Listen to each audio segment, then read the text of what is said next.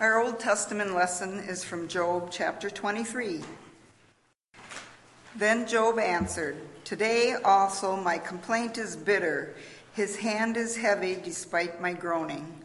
Oh, that I knew where I might find him, that I might come even to his dwelling. I would lay my case before him and fill my mouth with arguments. I would learn that he would answer me and understand what he would say to me. Would he contend with me in the greatness of his power? No, but he would give heed to me. There, an upright person could reason with him, and I could be acquitted forever by my judge.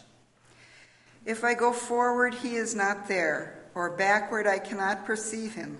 On the left, he hides, and I cannot behold him. I turn to the right, but I cannot see him. God has made my heart faint. The, Almighty has terrified me. If I only I could vanish in the darkness, and thick darkness would cover my face.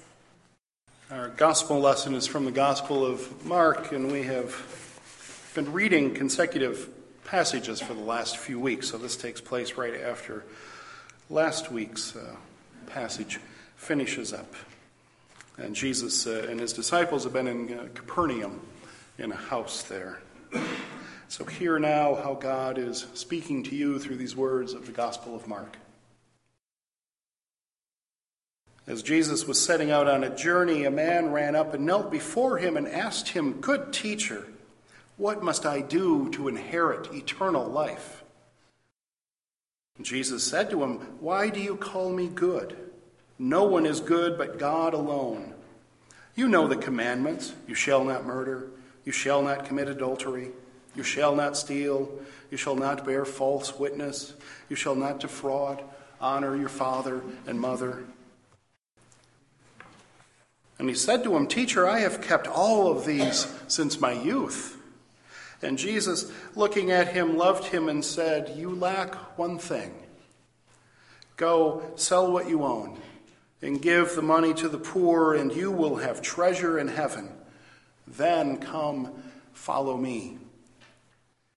And when he heard this, he was shocked and went away grieving, for he had many possessions.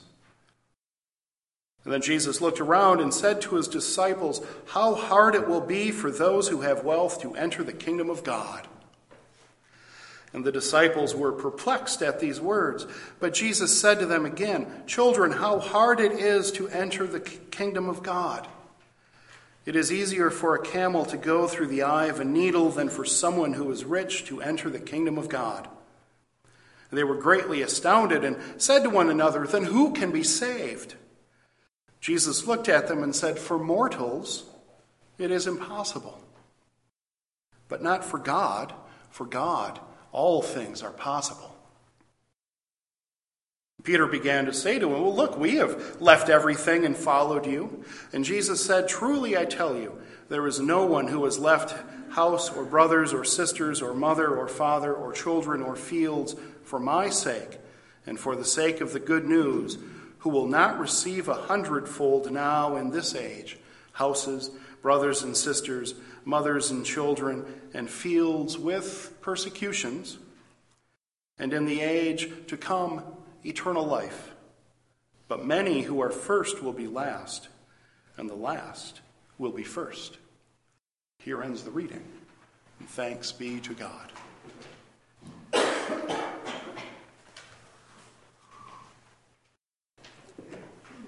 I read these scripture passages early in the in the week as I always do uh, as part of my process to, uh, to kind of read through them again on Monday morning and have them in my head for the rest of the week as I'm writing liturgy and, and sermon and kind of viewing the world through uh, the lens of uh, the scripture for the week. And I opened up the Wall Street Journal on Thursday morning while thinking uh, about these texts, especially Jesus' words sell all you own and give it to the poor. Uh, and, uh, and on Thursday morning, I saw this this article in the Wall Street Journal about cashing in your jewelry. And my eye was caught by this photo of a, ring here. I don't know if you can see it very well, but there's a, a diamond ring here, a big one. And that really caught my eye. And, it, and it's got a little box next to it that says $75,000. And I was curious about this ring, so I read the, the caption.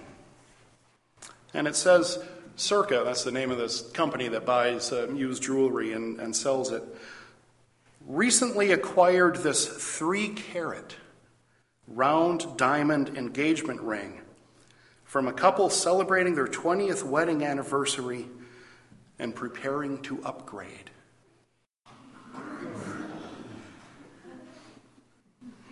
And Circa said the value was about $75,000. Because, come on, I had two decades with a three carat ring. I, how embarrassing. yes. And it's probably worn out, it's old.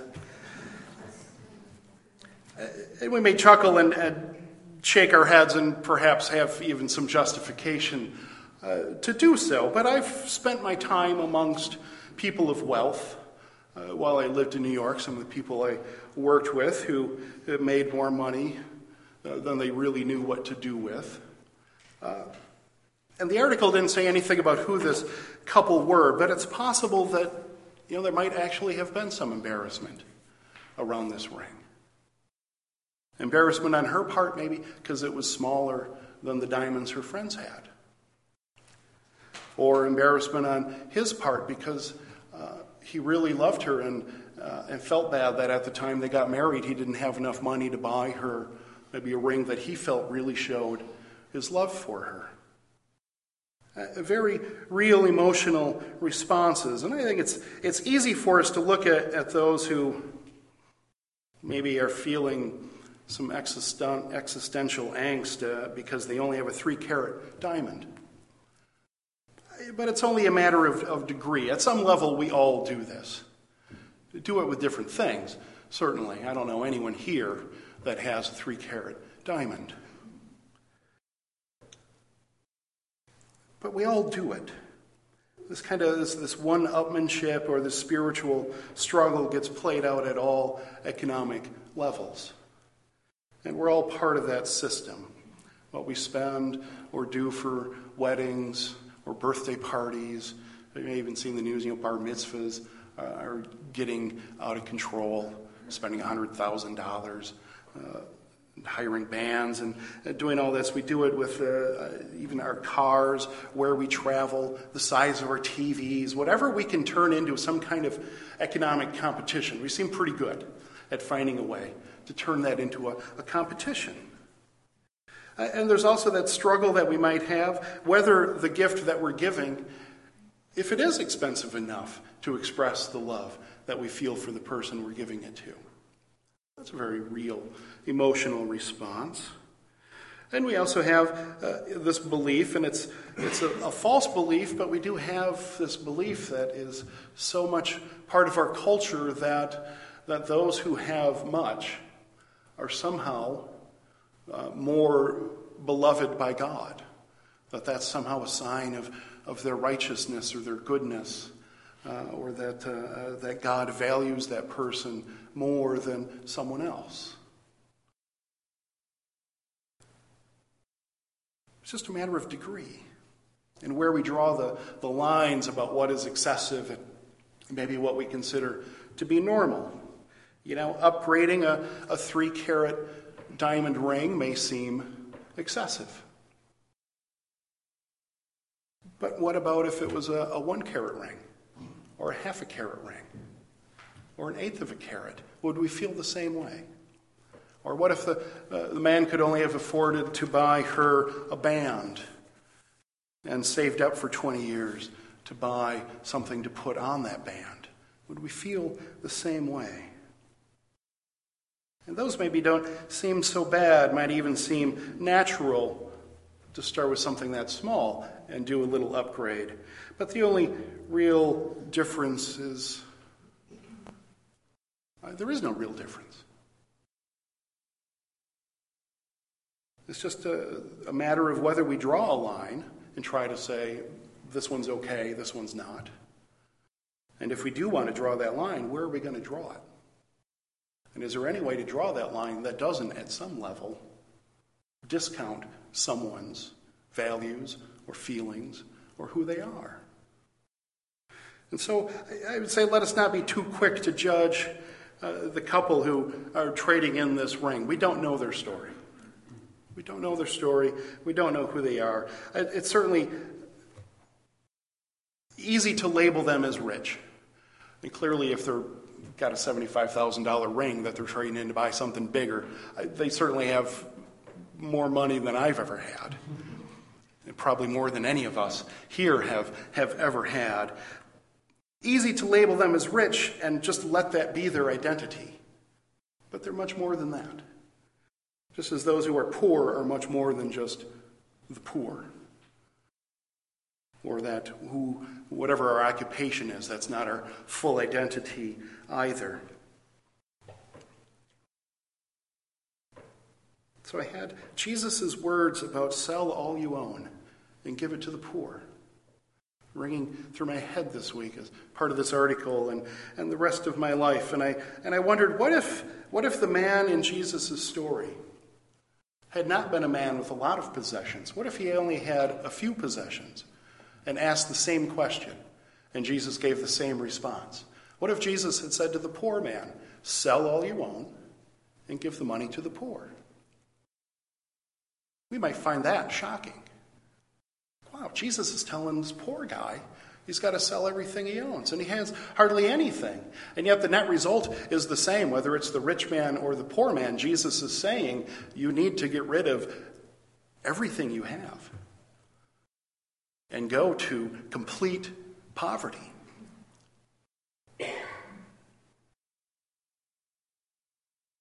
Sell all you own.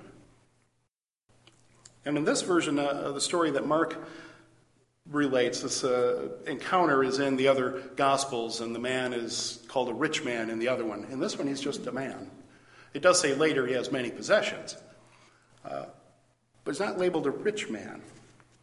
Uh, and, and to have many possessions in Jesus' time might very well mean that the guy still had uh, less than we have in our garages or our basements or our storage bins. Know, and, and wealth is, I, I think this question of wealth or money is really the minor part of this encounter that the man has with Jesus. We need to look at the man's question. What must I do to earn eternal life or to inherit eternal life? And Jesus is going to slowly unfold that that's not the question to ask. But he begins by playing along with uh, the man's question uh, and where the, the man is, is leading, and Jesus recites this list of commands. You know the commands don't murder, don't commit adultery, do not steal, do not bear false witness, do not defraud, and honor your mother and father. And the man says, Well, I've kept all those. And then Jesus felt love for the man and tells him that he only lacks one thing. Go and sell all you own and give it to the poor, and then you will have treasure in heaven. Then come and follow me. But Jesus hasn't answered the man's question at all. What must I do to inherit eternal life? He asks that question, and Jesus says, Well, you lack something. You're missing something.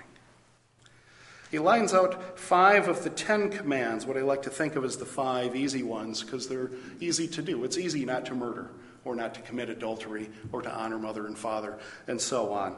Uh, and, and, they all come down to basically don't be mean to people, you know, don't inflict harm on others. And the ones that Jesus left out in his litany are the, what I think of as the difficult ones, because they require some thought and some action and some diligence. No other gods. That's an easy trap to fall into. Don't covet. That's a really hard one. Don't take God's name in vain. No images or idols. Honor the Sabbath. And maybe the man was unfaithful about those five, so Jesus didn't bother to ask about him. Uh, I'm not sure. We don't know. But Jesus certainly raises the stakes on the five commands that he mentions that are basically don't be mean. The man says that he's, he's followed those. And Jesus says basically, well, yeah, you're, you're doing great at not being mean. You're doing great at not being harmful to your neighbors. But what you lack is being good. What you're missing out on is being a blessing to the people around you. It's great that you're not doing them harm, but you need to go one step further and do good for them. You must be a blessing. You must be engaged with the world. Engage the poor. Have an encounter with the poor. And then the man walks away sad because, as the text says, he owned much. But the text doesn't say that he never did sell all his stuff uh, and give it to the poor. We just know that he walked away because he was sad. And then later, with the disciples, Jesus explains that this question that the man asked was not really the right question. It was a completely self focused question, self focused in benefit and in labor. What must I do to inherit eternal life for me? There's nothing about God in that statement. And Jesus answers with what you lack is compassion. What you lack is detachment from your stuff and attachment to others. And Jesus doesn't answer his question except to say, stop thinking about yourself. It's not about your eternal life. It's not about what you must do. And he says to the disciples that there is nothing that we can do to inherit eternal life. It is impossible for mortals. Only God can do that. Our salvation doesn't depend on what we do or don't do, it's God's gift to us. What must I do to inherit eternal life? Nothing. Nothing. You don't have to. You already have it. You already have it. And Jesus says to the disciples how difficult it is to enter the kingdom. Because the way into the kingdom is not to try to enter into it. The way into the kingdom is to be, re- is to be received, to be welcomed by God. And that welcome has already happened through Jesus. And Jesus' words speak to his culture, they speak to our culture, that have this idea of wealth equaling God's favor. And so the rich ought to have one would think, the easiest path into the kingdom because clearly they are the most uh, righteous and faithful people. But Jesus is a subversive. He turns it around and he says the rich are going to have great difficulty. And the rich is never defined. That's a hard, hard thing to define because compared to the rest of the world, we here in the U.S. are pretty rich. Compared to the rest of the country, we here at Plymouth, not so rich. Mostly in the middle. Compared to the folks that we've been giving clothing and water to, we're really rich. It's all a matter of degree. Depends on where you draw that line. Rich is an easy word to toss around, but uh, impossible to define. But as I said, the story isn't about wealth or money or our stuff. It's about our relationships to God and to one another. To the man, Jesus says, Sell all you own, give it to the poor, and follow me. Follow me. Live in the kingdom. Don't do it for future reward. Do it to be a blessing in the now. Follow me. And to us, Jesus might say, uh, give up all your assumptions, give up all your myths, your culturally conditioned uh, ideas and assumptions about what is success and what is to be valued, uh, what our priorities ought to be. Give up all of those and follow me. Live in the kingdom. Live in the kingdom that is here. Live in the kingdom that we have already been received into. And it's not about belief or believing our way into heaven. To just about every question that Jesus has ever asked, his reply or answer uh, to almost any question boils down to some version of follow me. Do what I do. I'm not here to tell you what to believe, which is inward and selfish. I'm here to show you how to live. That's what God wants. Not so much about belief trying to get some future reward, but how to live in the present and how to live with the people around us. I am here to show you how to live. Follow me. Follow me.